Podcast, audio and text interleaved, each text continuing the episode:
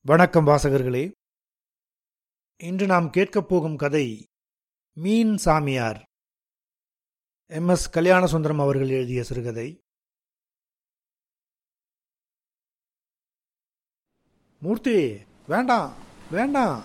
அலைகள் தன் இஷ்டப்படியே புரண்டு கொண்டிருக்கட்டும் என்று கண்டிப்பது போன்ற குரலில் நான் எச்சரிக்கை செய்ததும் நாராயணமூர்த்தி திடுக்கிட்டு திரும்பி என்ன? என்று வினவினான். இல்லை நானும் அஞ்சு நிமிஷமாக பார்த்து கொண்டிருக்கிறேன்.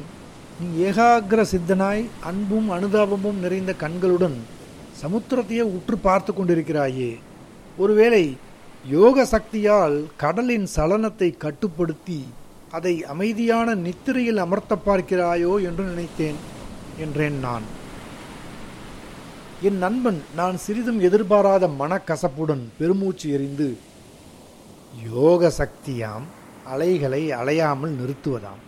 முதலில் என் மனமாகிய குரங்கை சிறிதளவேனும் கட்டுப்படுத்த முடிந்தால் அல்லவா பிறருக்கு உபதேசம் செய்யலாம். ஆனால் அசைவு என்பது முற்றிலும் ஒழிந்து பூரண அமைதி ஏற்படுவது சாத்தியமான காரியமா? என்று கேட்டான். விரும்பத்தக்க நிலையா? என்னும் கேள்வியையும் சேர்த்துக்கொள். எனக்கு தெரிந்தவரை அசைவுதான் இயற்கையின் குணம்.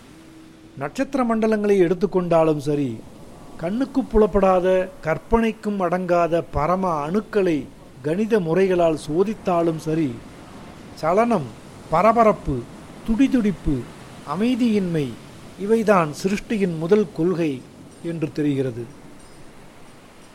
ஆனால் சாதாரண பூஜ்யத்துக்கு கீழ் பரம பூஜ்யம் என்கிறார்களே அந்த டிகிரி வரை குளிர வைத்து விட்டாலோ எல்லாம் கல்லாய் உறைந்து சப்த நாடியும் அடங்கி ஜட பொருளாய் அமர்ந்துவிடும் என்று விஞ்ஞானம் கூறுகிறது. அது வெறும் ஏட்டு பரிசீலனை ஆதர்ச நிலை அனுபவத்திற்கு எட்டாதது மூர்த்தி. அது ஒருபுறம் இருக்க நம் மனத்தை கட்டுப்படுத்த அந்த வழி எப்படி உதவும்? ஏன் உதவாது? என்னை அந்த எல்லை வரை குளிர வைத்து விட்டால் மனம் தானாகவே அமைதியடைந்து விடுமே என்று சொல்லி மூர்த்தி பக்கென்று சிரித்தான். ஆம் சமாதி அடைந்து விடலாம் என்றேன் நான். இவ்வாறு பேசிக்கொண்டே நாங்கள் மீன் சாமியார் உட்கார்ந்திருந்த இடத்தை நெருங்கினோம். இவனை அவனுக்கு தெரியுமா? வெறும் வேஷக்காரன். அறிவில்லாத மூட நம்பிக்கை கொண்ட செம்படவர்களை ஏமாற்றித் திரியும் போலி சந்நியாசி என்றான் மூர்த்தி சற்று தாழ்த்திய குரலில். ஓரளவு தியானத்தில் ஈடுபட்டிருந்த அந்த சந்நியாசியின் கவனத்தை அவ்வார்த்தைகள் கவர்ந்தன. ஆம் தம்பி நானும் இந்த செம்படவர்களிடம் இதையே தான் கிழிக்குச் சொல்வது போல் படித்து படித்து பலமுறை சொல்லுகிறேன். ஆனால் அவர்கள் காதில் வாங்கிக் கொண்டால்தானே. நீயாவது சிரமம் எடுத்துக்கொண்டு இந்த அப்பாவிகளின் பிரமையை போக்கினால் இந்த பொய் வாழ்க்கையிலிருந்து எனக்கு விடுதலை கிடைக்கும் என்று அவர் கெஞ்சும் குரலில் கூறினார்.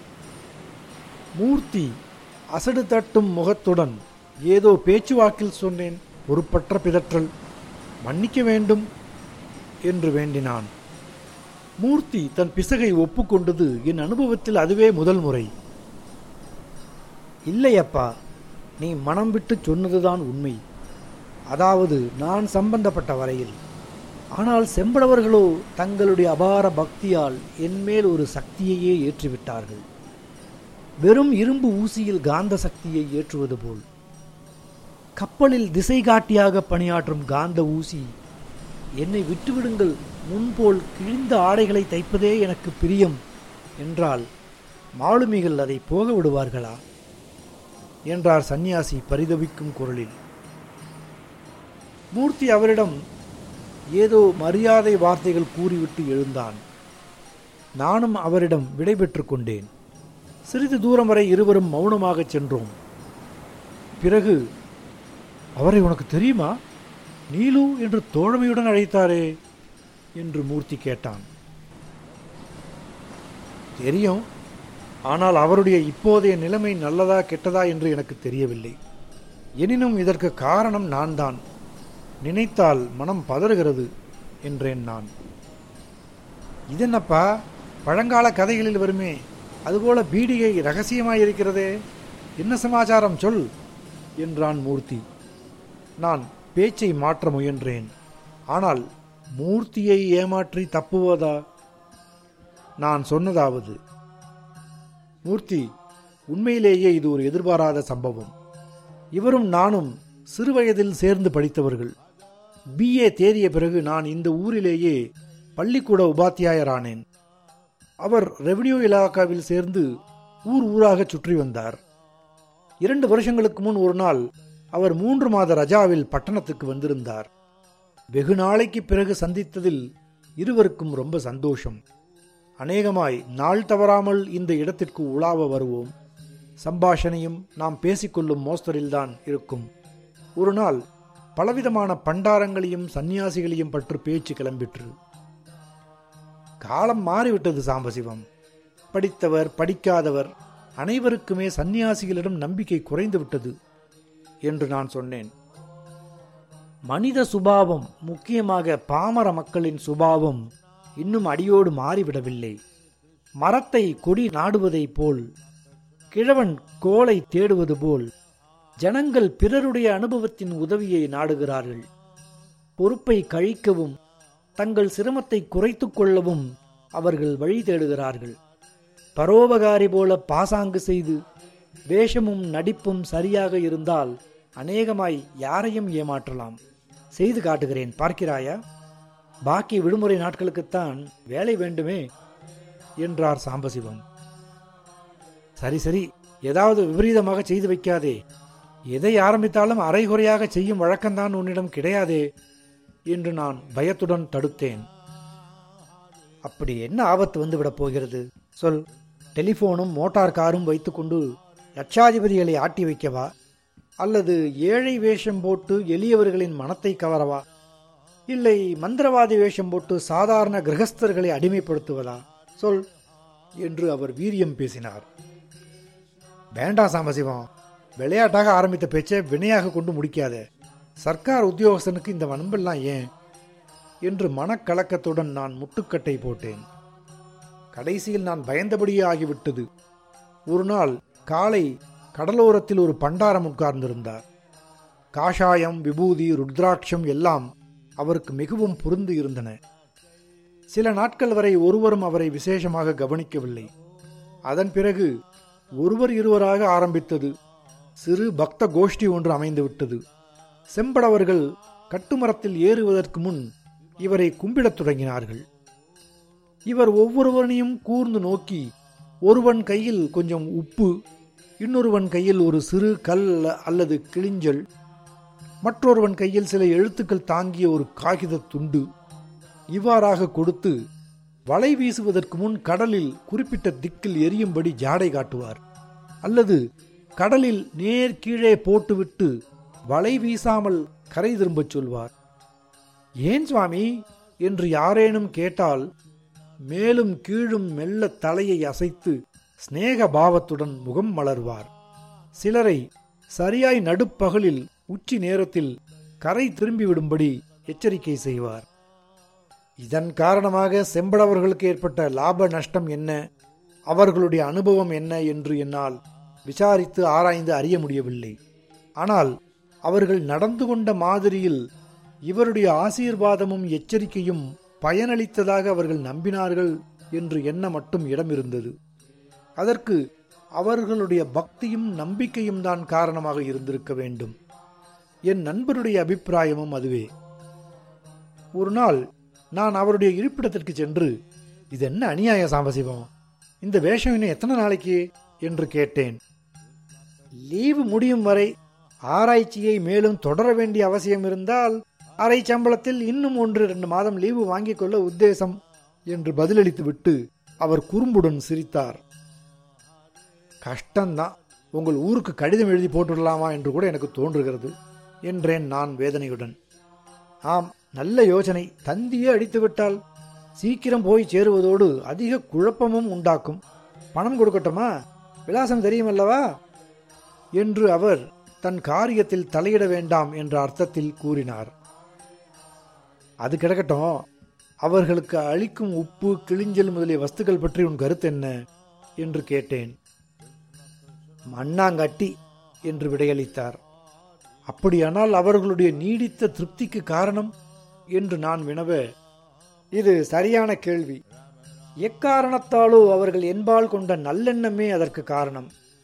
மனப்பொருத்தம் ஏற்பட்டு விட்டதால் அனுகூலமான நிகழ்ச்சிகளை என் ஆசீர்வாதத்தின் பலன் என்றும் பிரதிகூலமானதை மாற்ற முடியாத தங்கள் தலை விதி என்றும் அவர்கள் சந்தேகத்திற்கு இடமில்லாமல் தீர்மானித்து விடுகிறார்கள்.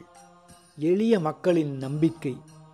அதை நினைத்தால் ஒரு சமயம் பரிதாபமாக இருக்கிறது ஒரு சமயம் மனம் பரவசமடைகிறது என்று அவர் விளக்கினார். அப்படியானால் ரசமான இந்த ஆராய்ச்சியை வெற்றியுடன் இதோடு நிறுத்திக் கொள்ளலாமே என்று நான் ஆவலுடன் கூறினேன். இன்னும் கொஞ்சம் வேடிக்கை பார்க்கலாம் என்று அவர் திடமாக சொல்லிவிட்டார். மேலே பேசுவது வீண் என்று நான் அத்துடன் திரும்பிவிட்டேன். நாட்கள் செல்ல செல்ல செம்படவர்கள் தங்கள் வழக்குகளை மீன் சாமியாரிடம் கூறத் தொடங்கினார்கள். அவரும் சமயோசிதப்படி ஒன்று இரண்டு வார்த்தைகளில் தீர்ப்பு கூறினார். ரெவென்யூ இன்ஸ்பெக்டருக்கு உலக அனுபவம் பெற வாய்ப்பு உண்டல்லவா? கசப்பான தீர்ப்பையும் அவர்கள் மறுவார்த்தை இல்லாமல் ஏற்றுக்கொண்டார்கள். இதற்கு மத்தியில் பலவித காணிக்கைகள் வந்து குவிய ஆரம்பித்து விட்டன. என்ன செய்வது என்று தெரியாமல் அவர் முதலில் திகைத்தார். கடைசியாக யோக்கியதையுள்ள மூன்று செம்படவர்களை அவர் நிர்வாகிகளாக நியமித்து வசூலாகும் பொருள்களை குப்பத்தின் பொது நன்மைக்காக உபயோகிக்கும்படி கட்டளையிட்டார். தானும் அடிக்கடி குப்பத்திற்கு சென்று சுத்தமாக வாழும்படி உபதேசம் செய்தார். சில வாரங்களுக்குள் குப்பத்தின் தோற்றமே மாறிவிட்டது. நாளடைவில் அங்கு ஒரு சிறு பள்ளிக்கூடமும் வைத்தியசாலையும் பஜனை மடமும் தோன்றின. கல்குடி சண்டை சச்சரவு முதலியன குறைந்து வந்தன. இதற்குள் சாம்பசிவத்தின் லீவு நாட்கள் தீர்ந்துவிட்டன. அரைச்சம்பள ரஜாவும் பறந்து போயிற்று. ஆகவே அவர் தன் பக்தர்களை திரட்டி சத் உபதேசம் செய்ய வெளியூர் செல்ல வேண்டியிருப்பதாக தெரிவித்தார். அப்பொழுது பார்க்க வேண்டுமே குப்பத்தின் கரை காணாத துக்கத்தை. ஆண் பெண் பெரியோர் சிறியோர் அனைவரும் கதறி அழுது சுவாமிகள் இங்கேயே இருக்க வேண்டும். சுவாமிகள் வெளியேறினால் சொற்ப காலத்தில் பழைய பிசாசுகள் எல்லாம் மறுபடி வந்து எங்களை பிடித்துக் கொண்டு விடும். சுவாமிகள் எங்களை கைவிடவே கூடாது என்று மனப்பூர்வமாக கெஞ்சினார்கள். சாம்பசிவத்தின் மனம் அப்பொழுதிருந்த நிலைமையில் அதிகம் வற்புறுத்த வேண்டிய அவசியமும் இருக்கவில்லை. உத்தியோகத்தை ராஜினாமா செய்தார். தம் குடும்பத்திற்கு சுமாராக நல்ல ஏற்பாடு செய்தார். கடலோரத்தில் சாசுவதமாக அமர்ந்து விட்டார். இவ்வாறு கதையை முடித்துவிட்டு நான் மூர்த்தியின் முகத்தை பார்த்தேன். அவன் கண்கள் கலங்கி இருந்தன. எனக்கு ஒன்றும் புரியவில்லை. என்ன மூர்த்தி? கண் கலக்கம் ஏன்? தாசில்தார் டிப்டி கலெக்டர் என உயர வேண்டியவன் குட்டிச்சுவார் ஆகிவிட்டானே என்றா? சுகமாய் வாழ்ந்து முன்னுக்கு வர வேண்டிய அவனுடைய குழந்தைகளுக்காகவா என்று நான் கேட்டேன். அவன் நீண்ட பெருமூச்சு எறிந்து அது ஒரு பக்கம் ஆனால் இந்த க்ஷணம் முக்கிய இடம் பெற்றிருப்பது வேறு விஷயம். நீலு சாவு நஷ்டம் துயரம் இவற்றைக் கண்டு இயற்கையின் விதி என்று சொல்லி நான் மனம் கலங்காமல் இருப்பது உண்டு. ஆனால் ஹிருதயபூர்வமான பக்தி ஸ்ரத்தை விசுவாசம் முதலிய எளிய உண்மையான உணர்ச்சிகள் என் மனத்தை உருக்கி விடுகின்றன. ஆயிரம் காணல்களைக் கண்டு ஏமாற்றமடைந்த வழிப்போக்கன் உண்மையான ஜல ஓடையை பார்த்து இதுவும் காணல் நீர்தான் என்று முடிவு கட்டி வேறு வழி நடந்து தாகத்தால் தவிப்பது போல் தவிக்காமல் பொய்யை மெய்யாக மாற்றிய செம்படவர்களின் சக்தியை என்னவென்று பாராட்டுவது? ஆச்சரியம். மீன் சாமியார் தன்னை வேஷக்காரன் என்றும் காந்தம் ஏற்றப்பட்ட ஊசி என்றும் பழித்து கொண்டதெல்லாம் இப்பொழுதுதான் அர்த்தமாகிறது. சஞ்சலம் நிறைந்த அலையோரத்தில் சஞ்சலமற்ற ஒரு ஆத்மா கரை காணாத கடலோரத்தில் கரை கண்ட ஒரு முனிவர் என்று கூறியவாறு சிந்தனையில் ஆழ்ந்தான்.